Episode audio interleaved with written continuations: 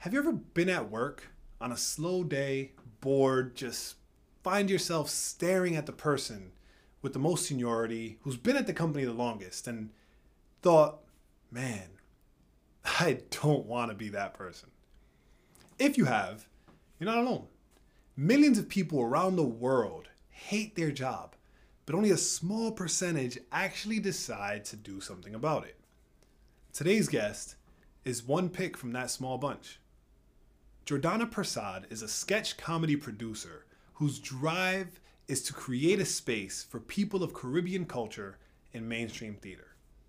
After spending a year working in law, she had the this ain't it for me thought and ended up on a wild ride she could never have imagined. So let's talk self discovery with Jordana Persad.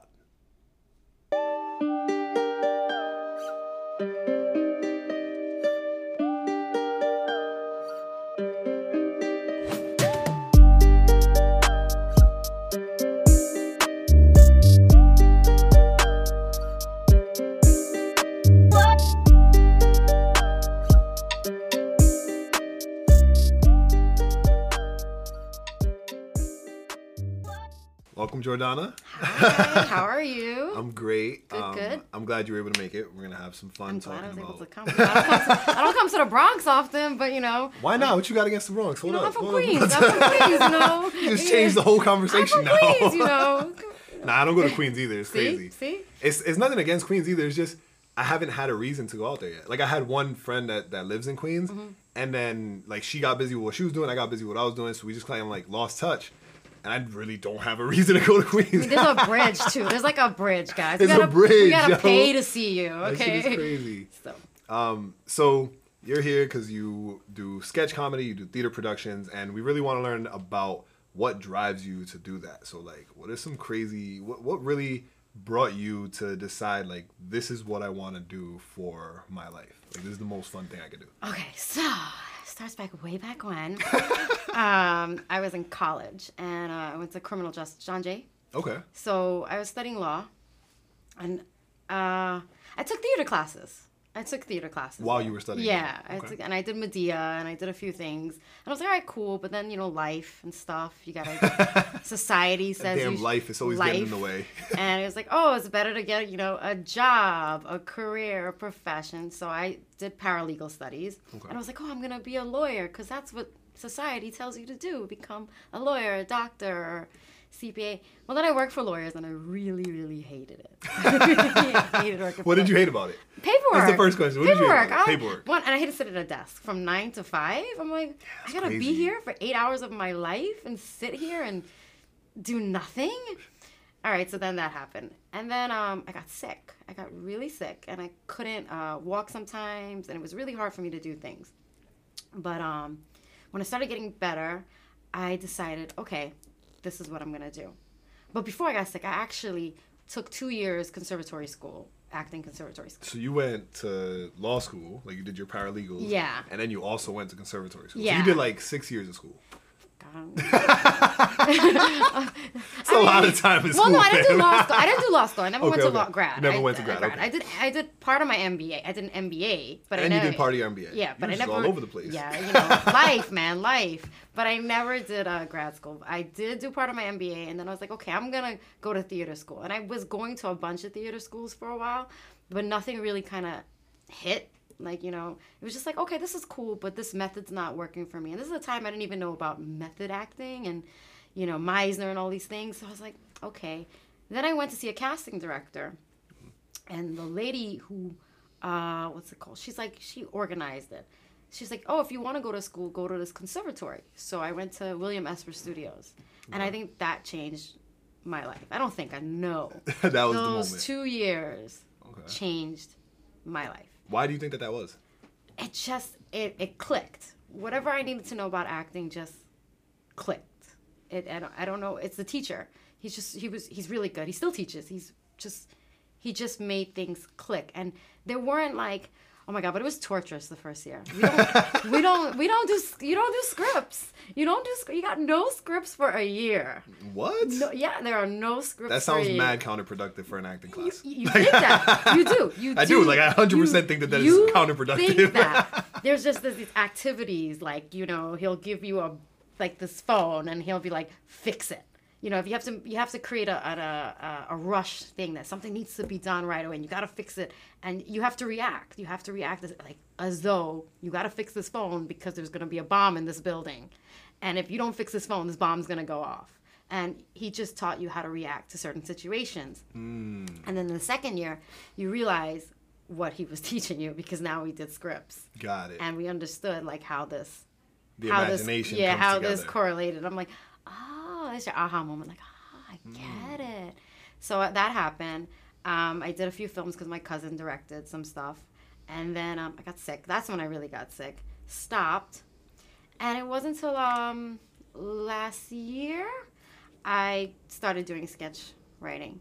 But everything has timing. Everything has, Everything its, has timing. Everything has its timing. Yeah. It's interesting because like a lot of people are sitting at home right now. They're probably sitting at work right now watching this and going, "I hate this job." Right. So Uh-huh. like, what did you find within yourself that you was just like, "This is not it. This is this is not oh it." Oh my god! I just I was really depressed at work, and I'm like, it's it's just horrible, and I was like, I hated it, but I didn't not like the people I worked for. I really liked the people I worked for. I I I, I didn't dislike them or anything. It's just that I hated the job itself. And it's funny, I work for them now part time because, like I said, everything has God has His perfect timing, and He mm-hmm. worked it so perfectly now that I can work for them on my schedule oh wow. on my schedule and still do my shows and do my other part-time job with liquor promotions and still write for sketches and stuff. That's pretty awesome. So I think my best advice if what if I had only known what I know now is always even if you work 9 to 5, give yourself 1 hour of something that you do enjoy. okay. Yeah, even if it's 1 hour. And and that's it.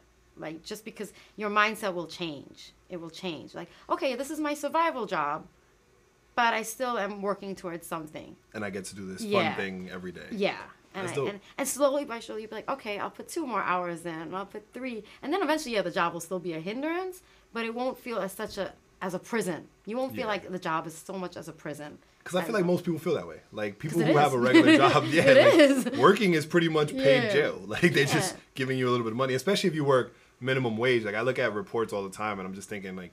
Knowing knowing how I live life, right? Like I can't work fifteen dollars an hour. Oh my That wouldn't it would not be Who possible. in New York can survive on? Literally, who in New York could survive right? Who on can it? survive on that, right? Yeah. And I'd look at other people I know, and I'm just like, how how would you survive on fifteen dollars an hour? Like that's not physically possible. Yeah. Right? Even at twenty dollars an hour, that's not realistically possible. I in need like a head. thousand. Yeah, Private like- jet and a walk-in closet. I don't know about you. I need a fat check once a month. Like, Basically, yeah. And I need a penthouse. I'm working on that. You know, I'm working on the penthouse. dope, By. Central So, Park. Now you by Central Park I have locations. You gotta, you gotta dream big. You gotta, gotta envision big. it. Yeah. because you're gonna start manifesting it. Yeah. It's interesting how everybody has their own way of looking at how the world works, I mean, right? Biblically, they've been doing that. They've been writing it down too in the Bible, like, and he's like manifested. They even say in the Bible to do that. So I'm Yeah. like, yeah. So it's it's gold. It's old as time. It's as old as- as old as time. As old as time. So I, I had the privilege of meeting you, working with you on a Yes, that sketch um, show that you did. I had my thunder thighs out, you know what I'm saying? um, but what's it like producing that? Like, because I, I can imagine, I know that for me, just as an actor in it, I was like, Yo, this is mad work. Like, this is a lot going on right now. Hmm. So what what is that like? it's fun and unfun at the same time. it really is fun and unfun. you have to, it's stressful, but it's really, when the product is there, it's really enjoyable. I would say the last show I did, I enjoyed it the most because I got to watch it. All the other shows I never got to watch. I never got to sit in the audience and see some of it. At least this time I got to see. Yeah, because this time you, you didn't have a role. You were just. I just did one Yeah. sketch and that was it. But I had a role with everything else. Our director left to go to like he left to go to the Caribbean while we were doing a, While we're doing a sketch about the Caribbean. so I had to I did partial writing. I did the stage direction. I did some of the tech. You know, and this was like insane. And then we did and I did props in the back. But it was I did it's it's fun. I want to say it's fun and I love it, but the process can drive you a little crazy doing it. imagine. It's it's, and then when you get to it, it's like, oh, okay, this is fun. Like up to last night, I had started considering should I not do it? Should I not do the next show? Wait a little bit. But then one of our act fellow actors sent me a video of the the, the last sketch. Yeah. And I watched it, and then I watched us dancing, and I'm like, oh my god, I have to do it. I have to do it. I have to put myself through this san- insanity again because I really do love this insanity as much as I'm saying it's insane. I love it. Isn't that amazing? Like when you find that thing that you love, you're willing to do way more work than you Yeah. would at the thing you hate, right? Like I worked, I worked in tons of companies, like all around the world, and every company, like there was a part of the job I hated, and I was like, I don't, I can't be here because I hate this part of the mm-hmm. job, right? But then I work on stuff like this, and there's parts of this shit I hate too. But I'm like, nah, this is amazing. Like, yeah, we're just, we're just gonna get through this part that I hate and just keep it moving. Especially with the finished product. The finished product Yeah. is like you're like, okay, now all that work, here we go. Here's the finished product. And this is a show that we're trying to expose Caribbean people because we really don't have a platform. Yep. And I said it on the show. We're in basements in Brooklyn and basements in Queens. And don't get me wrong, I love me some basements. I love a basement party. I love a basement show.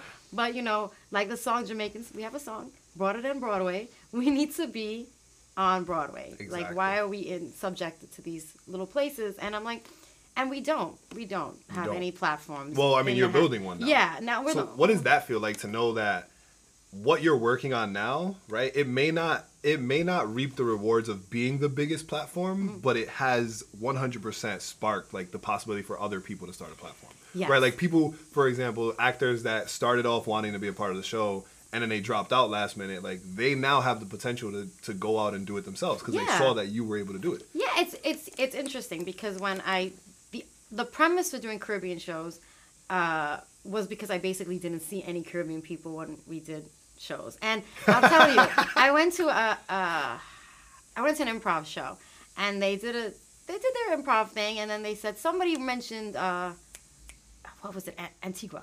Antigua, Mm. and he's like, oh, I got my degree from Antigua, and he's like, what Mickey Mouse place is this? And I was like, wow, people really don't know about the Caribbean. I can't. I didn't fault What him. Mickey Mouse plays. I didn't fault him because he didn't know. Yeah. But then that island has the best American school for uh, medicine. Wow. And, and it's so funny. They said that in That's their. so backwards. They said that in their improv sketch, like, "What Mickey Mouse college did you go to? A degree from Antigua?" And I'm like, "Wait a minute, but they have the biggest medical school, the best That's American medical school in the. Caribbean islands." And I'm like, Oh Lord. And then I was like, "Okay, well, maybe we need to educate a few people Yeah. about the Caribbean." And I do. I really enjoy it, and I enjoy the actors that come in and do it because they also do things on their own. Like one of our actors, uh, uh, he does like he's Jamaican man. He's like a Jamaican from Jamaica. Like you know, he might be too Jamaican for our show. Okay, he might be too. Might be too Jamaican Jamaican. but he does all these shows. He does all these shows now, and it's it's really good. He was doing it before too, but I think now he it's known that you know like he can be that Jamaican guy in the in another sketch, show, yeah, yeah. and not just be the average The minority average. that's there. Yeah. What I what I really liked, well, one of the things that I was really in love with, like I'm big on human behavior, human interaction. So one of the things that really like made me stick to being a part of it was the people you brought together. You know I mean? Like everybody at the table was at a different skill level acting, a different career passion, like everything about that whole group was like real life. You know what I mean? Like there were there were people there who had nine to fives, there were people there who were doing this for a living, there were people there who don't even want to act. we had a lawyer, we had a lawyer and a pole dancer there. Yeah, like what is going on? um, so mean, how is how do you do that? Like how do you connect with people in a way where you you can get them to commit to something honestly, of that on, scale? I go on vibes. I go on vibes. go on vibes? I go on vibes. what does that mean to you? I, you know, I, I'm really faithful. I'm all about Jesus. So, um, I'm really faithful. And I really feel like uh, the actors that come to the show or that are in the show, the ones that don't belong generally weed themselves out. I never have to be like, oh, you don't fit this. Like they, they really do weed themselves Yeah. out of the show. And I never, and I do like having different skill sets because when I started, I was, I had no skill set. You was a paralegal. I had no skills. I had, you know, even coming to do this first sketch show, I had ideas and visions, but I worked at a table with people that had different vision, and I went along with their vision for the first show. And though while the first show was a success, and they were they were of higher skill set, it wasn't my vision. vision. So the second show became more of what I envisioned the show to be. So it is good to work with different skill sets because you are seeing um, people that are so good at what they do, and this is great for what they do. So I'm like, okay, they'll be good at this part because they know this so well. Yeah. But even if you have somebody who's just done acting yesterday and came in, I, it's not to say I can't put that person in a, uh, a timid role or like a role where they're gonna be nervous. I can use their nervousness or their lack of in a part, and that and that helps them grow as well. Wow. I've never thought about it like that. You're right. You could write a role for someone who in the role should be nervous and timid and then put in someone who's like new to this. Yeah. And is naturally going to be nervous and timid. yeah. And then they're going to get tons of great feedback about how well they played the role just for being themselves and is going to encourage them to like And then they're not gonna be timid, and then I have to look for a new timid person, nervous person, because then they're gonna be skilled. yeah, they're gonna be skilled and, and prepped. Um, that's amazing. And another thing that I really loved about it, and this was a this was something that I talked to a lot of my friends about, like in depth. You you push this as a Caribbean show, right? Yeah. Most of the time when I show up to a Caribbean show, it's like they're saying Caribbean, but they're really like this is a Dominican show or this is a Jamaican show. You know what I mean? It's not it's not so much Caribbean as like the vast mix of what Caribbean means. Mm-hmm. It's just this is an island in the Caribbean, so we're gonna make this show entirely about that. But Caribbean is a stronger catchword than Dominican show, Yeah. so like we're gonna use that. But with your show, it was really a Caribbean show. Like the first role you gave me, you told me to do a Jamaican accent, and I was like, yeah, nah. Yeah, nah, man, nah, man, nah, man.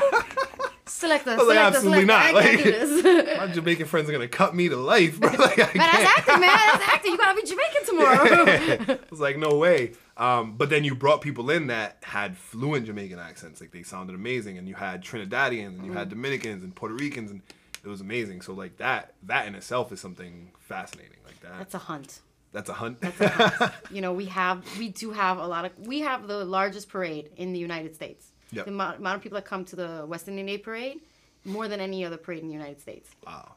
But yet, that. it's still a hunt to find actors and performers in New York. What do you think causes that? Like, I know we talked a little bit about how society changes like your view on life, right? Like you automatically, like most people, by the time you're in high school, first year of high school, you already know like gotta find a job, gotta get educated, gotta figure these things out, gotta like it's it's all these like little things you're supposed to do, but there's no real pathway to any of it. Yeah. Like, how do you think that that impacts people as far as wanting to be actors? or just a little being Or in entertainment, general, yeah, entertainment, It impacts it a lot, you know. I think, I- especially like I'm first generation here. My parents are born in Trinidad, so they're the first thing is like you know they came. Wait, to you're from Trinidad? Yeah. Yo, this whole time I thought you were Dominican. Oh my god, what is going on here? That's amazing. I was like, wait a second, Trinidad. Yeah. What? You oh, know, oh man, like I that's, love the islands. I live in New York. that's I love the amazing. Caribbean. Yeah, that's crazy. Wow. know? All right. Love me some platanos and I love me some doubles and roti. roti, that was my favorite word of the show. I learned something new that day. I was like, Roddy? He was like, nah, nah, nah, Rody. Everybody looked at me. No, no, I was like, roti, my fault, my fault, guys, my fault. roti. Roti. And there's two types. Well, I mean, there's a bunch of, but bus up shot Bus up shot. and dalpuri. What does that mean? Bus up shot is just like a, how do I define this? It's like, like you know how a tortilla is, but it's it's just all mashed up a little bit more. Mm-hmm. Yeah, it has it doesn't have that texture, but it doesn't have like uh, grainy stuff in it. And while dalpuri has like lentil peas and stuff, it's more of a grainy thing. We gotta we gotta Caribbeanize you. We gotta Yeah, we do. Yeah. We do, because I'm Dominican as hell. like, we gotta my whole Caribbean experience is Dominican. We're, we're Caribbeanizing one of them white girls on the show. Like she wants to, she wants to eat aki and saltfish. She wants to try everything. So She should. We're going She out should. Caribbeanizing Christina. Wow, Christina was awesome too. Yeah. Like she was she was super dope. Um, I met her boyfriend too, like because he does music stuff. And Oh, yeah, got to connect David, that, yeah. So that was really cool. Yeah, like you had a really diverse cast.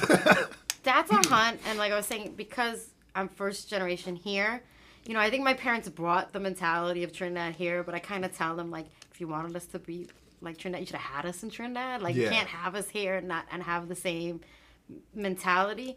But I do believe still, as first generations, I do. We still go in the process of we have to work. We Yeah. have to find a career because our parents came here as immigrants and they want to give us a better life. And to give us a better life, in their understanding, is you go to school, you become a doctor, you become a lawyer, you become this a CPA, you do those things. yeah. So they're like, I didn't come to this country and for you to go act. like, To go to go act. Act. Do you even get paid for that? You know, th- this is not how they they look at things. So, and I know, you know, which is crazy to me because in in our culture, like what I've seen for Caribbeans, like we love watching movies. We're dramatic. We love watching movies. We are Like- dramatic. you guys have novelas. We are right? Like dramatic. we, yeah, okay? they watch novelas all day long, right? Like every version of Mm-hmm. Caribbeans watch novelas. But yet, the idea of somebody that they know closely wanting to be in a novela is completely absurd. Yeah. yeah, it is. It is. And they're like, why? You know, you want to act? You don't want to be a doctor? You don't want to be a lawyer? You don't want to be a doctor like your cousin? No, I want to No. be the person that you want to watch every day of the week Yeah. at five o'clock in the afternoon, no matter what's happening. Everybody got to shut up so you can watch me. Like, and I think it's harder in New York City too, because New York City is a hustle. Yes. So our our parents came here and they hustled. And the, the city's still a hustling city. So they also fear that we might end up like them because we have not yeah, pursued things that they think we should pursue so we don't end up struggling so much. But I think it's changing now. I think you're seeing that the ent- entertainment industry it's not changing 100%, but I think the mindsets for millennials are ch- helping change that. that's true. And it's gonna sound crazy. I've been worried about that because I feel like it's changing too much to the other side Yeah, now. the pendulum is like, swinging yeah, too like, far, yeah. I you- like you cannot walk down the street without bumping into like nine out of ten people you bump into walking down the street are in some sort of creative form. Yeah. Right? Like I was looking at my Facebook the other day and, and I had a, a small epiphany of sadness because I was like, wow, I'm about to be 30. And I have like one doctor, one lawyer, and like one accountant that I know on Facebook. And I have like 3,000 friends. Like people that I actually interact with regularly, Mm. but they're filmmakers, they're writers, they're musicians, they're actors, they're creatives. I don't have people who just do business. and that was really weird to like realize that.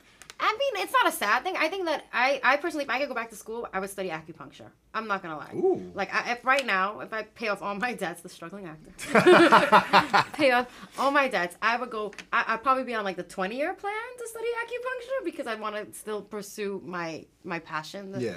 But I, I would go back. I don't see any. I don't Why see acupuncture?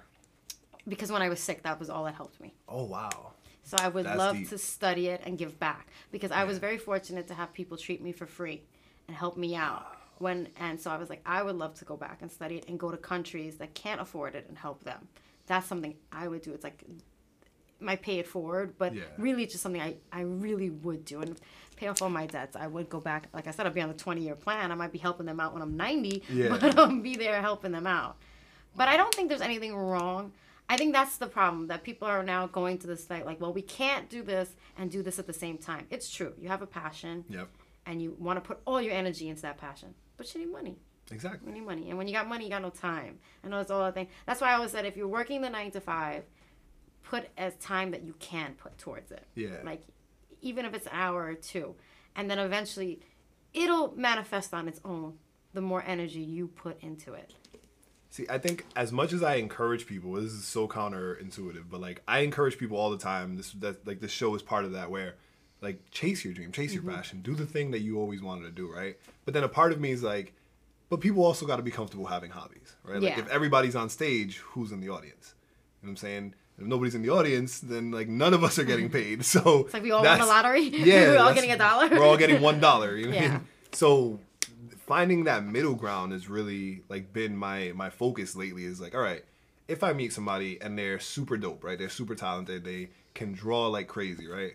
But am I supposed to encourage them to now like, hey, stop being an accountant. You have an incredible talent in, in art and you should pursue that. Like mm-hmm. it'll be way more fun. You'll love your life more, right? But what position am I putting them in with that, right? Like now I'm telling you, like, yo, quit your six figure job, and hopefully, like this painting stuff will turn into six figures. I mean, but like I said, it is. It is. I mean, initially something in you has to trigger you to make that Changes. step. You know, like okay, I'm gonna go out and quit my job and do this. Something in you has to trigger. But at the moment, right now, there's a lot of people, like I said, during the nine to five that have that passion, but not the what's the word I want to use. Uh, maybe they don't have the courage yet to get up to their hmm. boss or or just be like, listen, I'm not doing this. I'm gonna take that leap of faith. And trust me, that leap of faith, it's long and it's Yo, like, it's the longest leap of all it's time. long. Like, it's more like a flight of faith. Like, like you don't know exactly when this plane's gonna crash. Like, I don't know. Am I gonna have a life vest? Am I gonna crash in the ocean or am I gonna crash on the? I don't know. it's crazy. I mean, like I quit my when I I quit my nine to five job and I you know I I did the two year school and then I got sick and whatever. But life has a funny way of working out. I'm back there at that job on my own schedule, in my own time, and able to do this. Yeah. So I think that everything just will. You just have to know it's gonna work out, but there's gonna be these crazy bumps along the way. What do you think was your trigger? Oh my god, what was my trigger? I think when I was, I must have prepped myself to quit like two years in advance. How many conversations did you have with yourself? I Right, like that's my- it. Today's the day. I literally fired myself from firing. from quitting. I'm like, how, do, how, how does that? Um, I don't know. One day I was like, this. It's just I gotta do it. This. It's either now or never. Now or never. Now or never. And I got up, nervous as fuck, and I was like, I gotta quit, guys. I gotta quit. I- You know. Wow. And I I did it, and then I cried, and I cried for like a week. I got in my car and I cried. You Did I make? cried? I was like, did I make the right decision? Because this was also a job close to my house, super close to my house. Um, really convenient. The bosses are so nice. If I ever need to take the day off, or I need to do anything, it never was like an issue. yeah. So it was like, I'm quitting a sweet job, which most people would die to have. Exactly. And I'm here, I'm like, gotta do something else. Also, the secretary next to me, she was their secretary long before she quit, came to the, she worked somewhere else, came back. And then I looked to the right of me and I'm like, oh man, I can't be her. I can't end up like her. Like, meaning the sense, I can't be si- 70 sitting here Yeah. being the same. I was like, I, I, I'll always regret not quitting. You know, I'll always regret that in the sense, like, if I don't quit, I'm I- sure I get up in life, I'll be like, I regret the things I didn't do. So let me just do it. That's amazing. Yeah, like I, I always ask people like, what was your trigger? Because for me, um, I even though like I lived between New York and Providence for most of my life, um, it was probably like two years ago where I made the full decision to say, you know what, I need to be in New York full time. Like this back and forth thing is not working. I'm paying for two apartments. This doesn't really make any sense. So Rhode Island, we out of here. I love you guys, but I'm off to New York, right? Um, but really, a lot of that decision was influenced by like turmoil that was happening within my family and friend groups, right? So like there was tons of arguments and relationship issues that were popping up, and I was having issues with my parents and all sorts of stuff. And I just that moment, I was like, you know what? What am I doing here? Right? Like I hate working in any of these companies, right? Like I had already not been working for a year, so it was like I was already doing that. So just got up and literally with just a backpack and whatever I already had in this place in New York, I was just like, we out. Hopped on a bus and just came down here and like never looked back. Wow. But even that leap of faith was terrifying, right? Mm-hmm. Because like it's one thing to be paid in Rhode Island, right, where like things are significantly cheaper. It's way easier to navigate. Like there's way less people. It's easier to be a celebrity. But then to come to New York and like everything went up in price. That was the Every- first issue. I was like, whoa, whoa, whoa! The money I was making in Prov is not cutting it here. You know what I mean? So I had to go out and like, how do I find work now? Like, what kind of work am I willing to do? Um, so I did brand ambassador stuff and things like that. And even in those situations, I'd be standing there handing out flyers and thinking to myself, like, wow, this is four hours of my life I'm never gonna get back. That I just stood here handing out flyers to people who want to punch me in the mouth for trying to give them a flyer. But you know, to that, I did brand ambassador. When I quit my law firm job, and even though I was sick and stuff, I still had to make money. So I do brand. I still do brand ambassador. But I would say, whatever job you do, use it. Use your resources. When I started the first show, I I mean I do brand ambassador because it's a survival job, and I'm grateful for it. But it's not a profession I want. Yeah. But use your resources. We needed liquor. We needed liquor for the show, That's true. and And you do liquor brand ambassador yeah, and stuff. we needed liquor, and I got I talked to people, and they gave us liquor. They sponsored the show with liquor. Any place you work, even if it's passing out flyer, use it as a resource. If you're in an office, make copies. You gotta make copies. Make You copies. gotta make copies. You gotta print those flyers. Yeah, Not even like you gotta print them scripts. You gotta Yeah. it. Nah, that's a fact because I definitely uh I had that realization. I went to print the script the other day and it's like 80 pages or something That like that. That FedEx man. Yo, Staples was not playing with me. They was like, Yeah. yeah, it's gonna be like 30, 40 bucks. I was like, hey, yo, this is just white piece of paper with my writing on it. Y'all should be privileged to print this for me. so I definitely miss like being in a in a corporate environment where I could like, you know, it's not the right thing to do necessarily, No. but I could just go to the copy machine and print my thing. And I mean, don't be in Like- excess. Don't go taking Right. crazy Yeah. and. But I mean, what I mean, use your resources. Use them in the sense of like someone like you passing out flyers. Maybe this is your moment to tell people, "Hey, I have a show," or it might be your moment to say, "I'm producing a show. I need somebody. You look like the type that could be on my show." Always use those sort of resources. I mean, I, when I did the liquor, I was privileged. I was like, okay, we need liquor. Let me go talk to the reps that I work for. Maybe they'll throw a bottle in. Maybe they'll, and they did. They did. They threw a bottle in. They, and especially as Caribbean, I was like, can I get rum? Let me get rum. And then I took those resources and I was like, this is what I'm gonna do. I'm gonna get the people excited about the show. Yes. So once the people were excited, the first show we sold out. And once they were excited, I was like, and then I- looked at the crowd. All right, let me look at this crowd that showed up to this show. We didn't have anybody from the sketch, uh, the sketch world in our show. We didn't have anybody from the improv world in our show, and we didn't have any actors that came to see the show. We had regular Caribbean people Yep. that just wanted to see the show. So I'm like, all right, the show is the first show is cool, but this is not the comedy that they came to see Yeah. let's go for the second show. Let's really hit home with more stereotypes. More stereotypes. I'm a fan of stereotypes personally I because just, in- I don't think it's a bad thing. It's not, in my opinion, right? It's all about how you receive information, Yeah. right? Because like, if I make a stereotype joke amongst my friends who know me, right, Mm-hmm. like there's no problem. But if you make a stereotype joke to somebody who's never met you, it's all in how they interpret it, right? So if they're funny, like if they're playful, it's not gonna be an issue. But if they're a more serious, like uptight person, they're gonna take that offensive, and now you're in a weird place. And that's why I think like stereotypes are not wrong. I mean, like They're there for a I know reason. mad black people that like watermelon. Most of the Spanish people I know eat plátanos. Like, these are all real facts. It just so happens that it can be offensive if Yeah. you say that to people. But I also think if you own it, if you own it, you Yeah, can I own, own it. it, you know what I'm yeah, saying? own Like, it. Like yeah, I think that's the one thing about it. You have to like own the things you do. O- Own things that Caribbean island people do. I'm, I'm just I'm generalizing Caribbean people here, and I'm just saying we have to own it. Jamaican restaurants don't ever have food. Let's keep it real. You Jamaican they don't ever have food. All right, Yo. minahara. Everything is minahara. How are you not? I went to one. I was like, I went with cabbage. We ran out of vegetables. I'm like, how did you run out of vegetables? How did you run out of vegetables? Did you run, when did you run out of All vegetables? is Is the real question. There's like 30 grocery stores I around know. here. There's like three West Indian markets next to you right now, and all you guys serve is cabbage with your food. Cabbage and some carrots. It's not like you have broccoli. You don't have an extensive list of vegetables. It's cabbage. How did you run out of cabbage? How did you run out of cabbage? I mean, I had a cabbage. That's hilarious. Not today. I was like, all right. And and grocery stores always got a cat sleeping somewhere. Yeah. Like that's a Spanish thing. Any Spanish grocery store you walk into, there's gonna be a cat sleeping. And he's the manager. Like He he's the manager. He or she is the manager. He's in charge. Okay. That's the head CPA. you know, it just, it just it is what it is. I like it. I like it. So Especially uh, in the food service. especially in the food service. Um, so what is your writing process like? Right, like you're not somebody like you said you're not somebody who is like a writer per se, but you wrote a ton of amazing sketches that were like super fun to be a part of.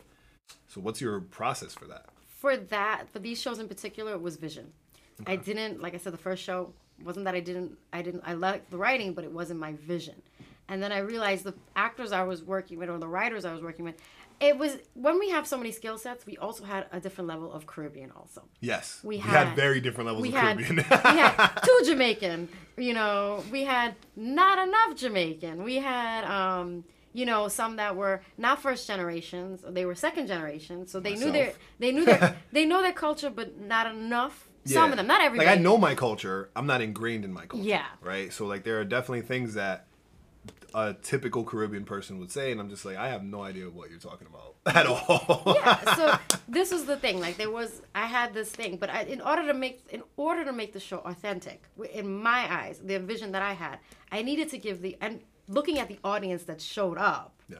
i was like all right well the audience didn't really come to see this type of comedy i mean they came to see a comedy about caribbean people but this type of sketch comedy they want something that's relatable to them Yep. they want to see something that they can relate to. So I'm like, what can they relate to? All right, let's talk about the Guyanese mechanic shop. You know, you go in there for one job and And somehow you got a zillion jobs. yeah, let's talk about that. Let's talk about the barber, the Jamaican barbershops.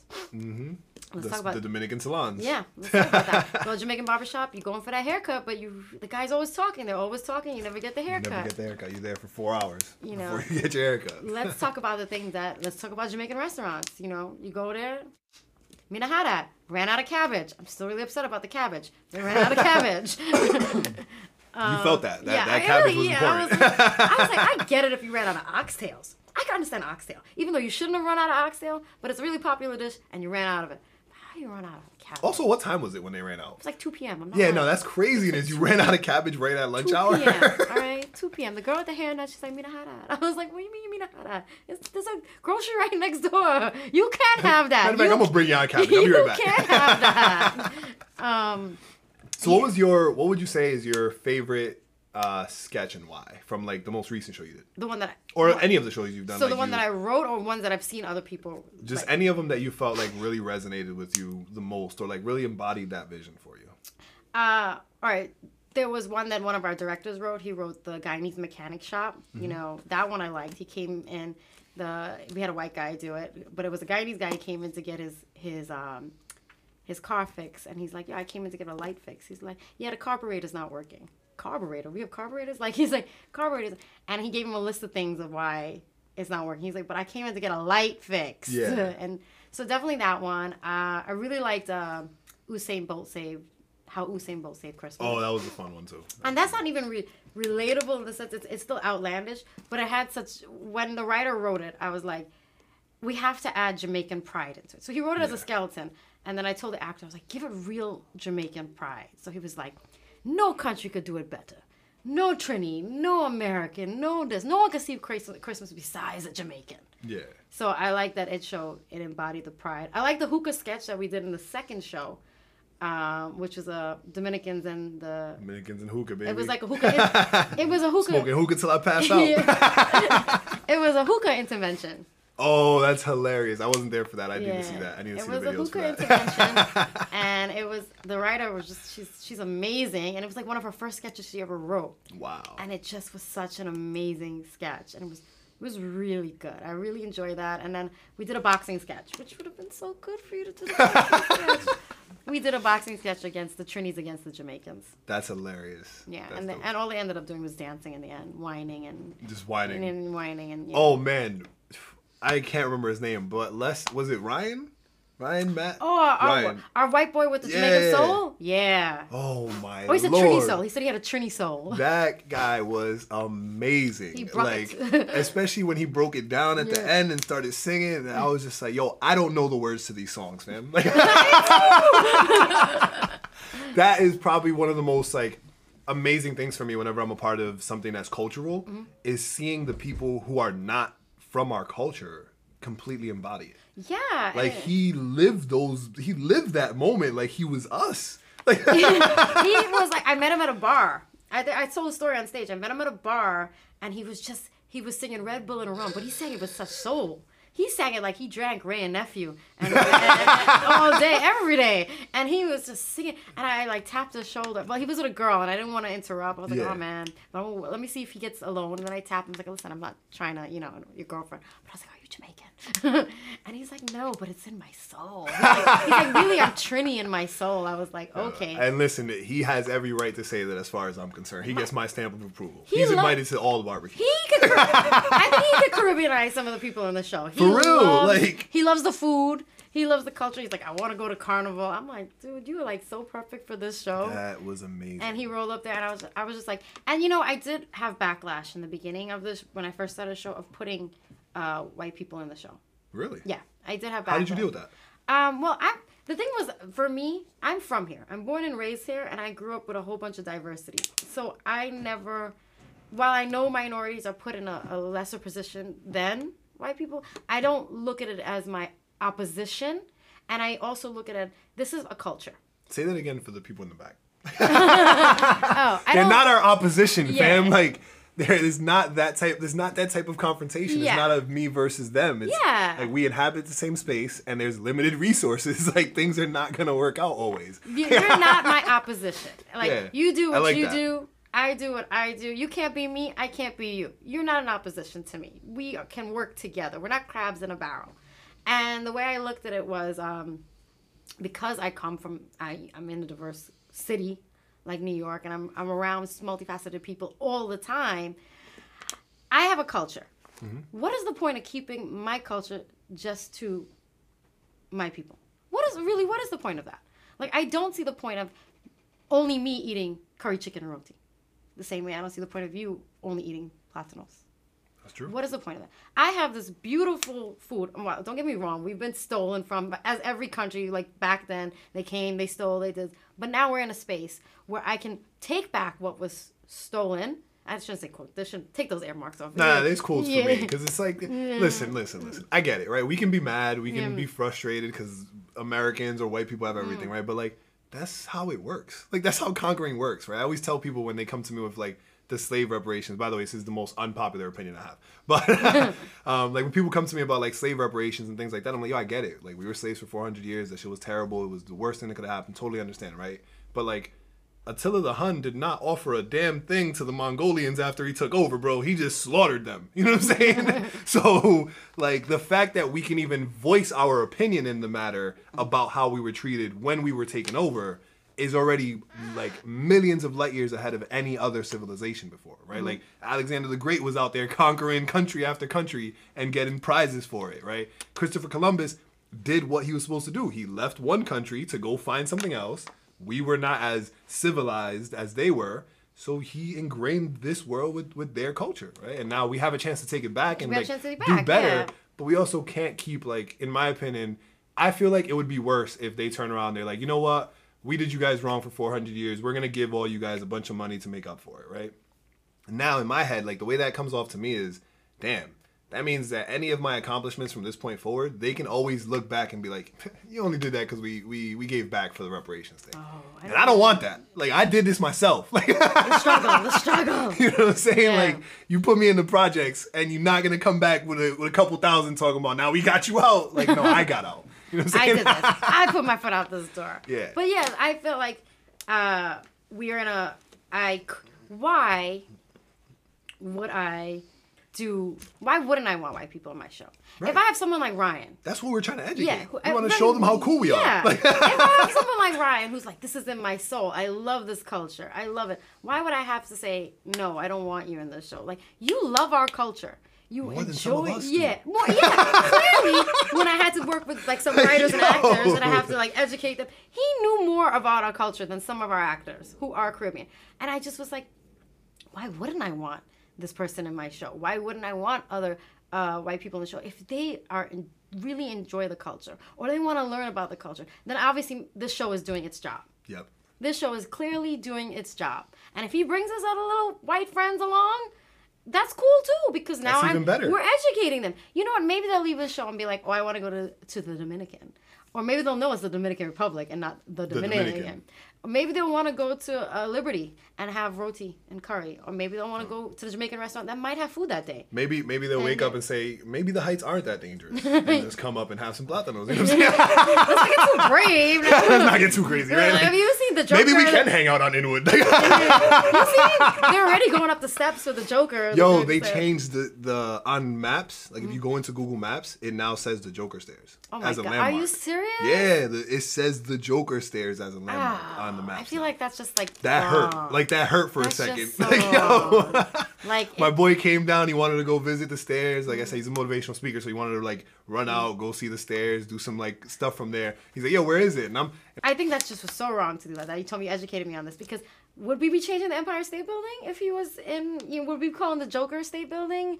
Would we? But we took something that we had a cultural neighborhood. It's just like if you went down to Liberty in, in in Richmond Hills in front of Singh's Roti Shop and we threw I don't like we threw the Joker there. It'd be- Yeah, it's- we it's a took away a culture. We took away a little bit of our boroughs. We gentrification was right there at that moment. Yep. When they- that is a, they literally took away. They're not calling it anything else. They could have called it anything, else that represented the Bronx, but they called the Joker Stairs. yeah. But um, as we come to an end, I don't want to keep you here all day as much as I love talking to you.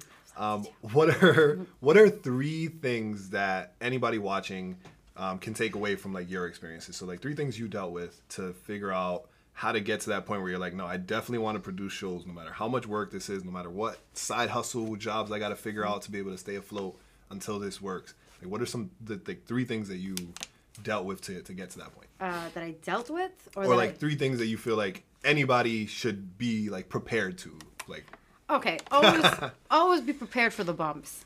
They're bumps. they're there, but don't be too prepared because you're gonna drive yourself crazy and have anxiety. Use your resources. I know, like I said, whatever job you're at, find a resource in that job. If you are the janitor in a school, if you are, just find some sort of resource that you can use. Uh, Not even per se the school itself, or if the mop could be your resource, use it as some sort of thing that can help you. There is a resource in everything we do. And I, I only learned that during the show. And I, I wish I had knew that back then. But there is a resource in every single thing that we do. Even if it is the most boringest job, even if the job seems so dead end, there is some sort of resource.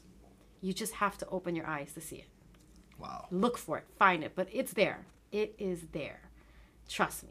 I, I don't care what anybody tells you. if you're in a call center, there's a resource in that call center. There's some friend who's Yep. doing something in the call center, who's doing something, who's doing something that you could be a part of. Or I mean, I met the lead editor of this show when I was working at uh, electronics store.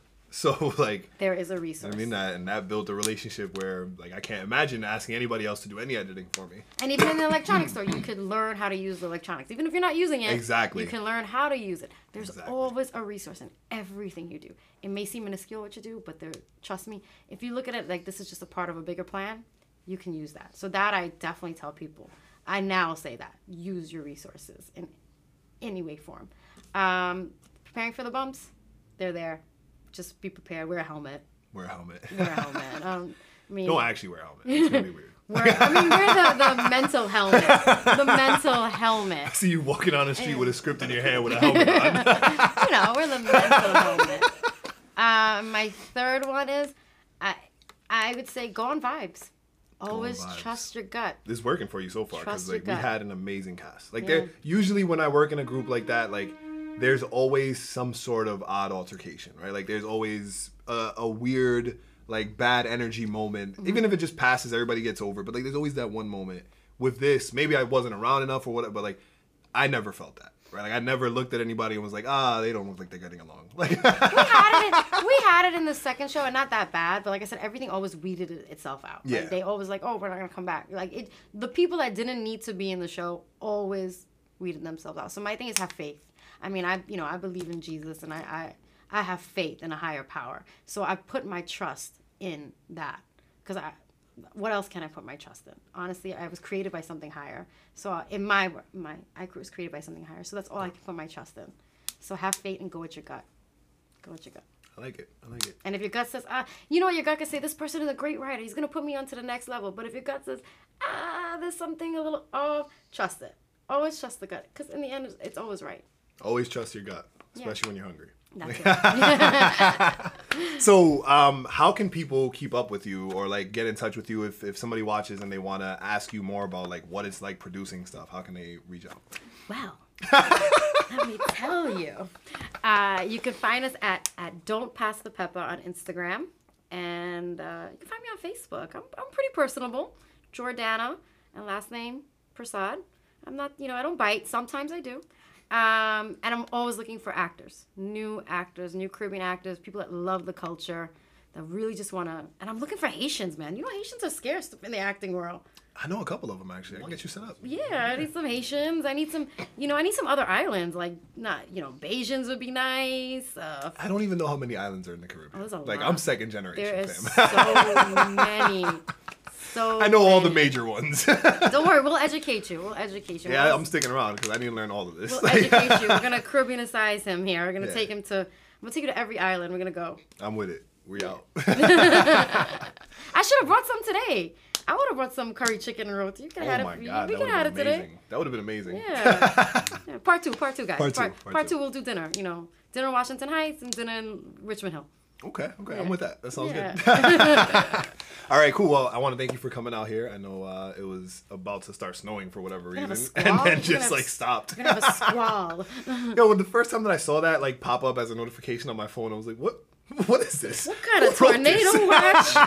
We having a tornado? what does this even mean? How how alerted am I supposed to be? It says squall. It doesn't even sound dangerous. Like, so cool. Um, thank you, definitely. Thank you to all of our you. sponsors for uh, kicking it with us and believing in the show. Um, we appreciate it, and thank you guys for tuning in. Hope that you get inspired some way, and appreciate you guys watching. Peace.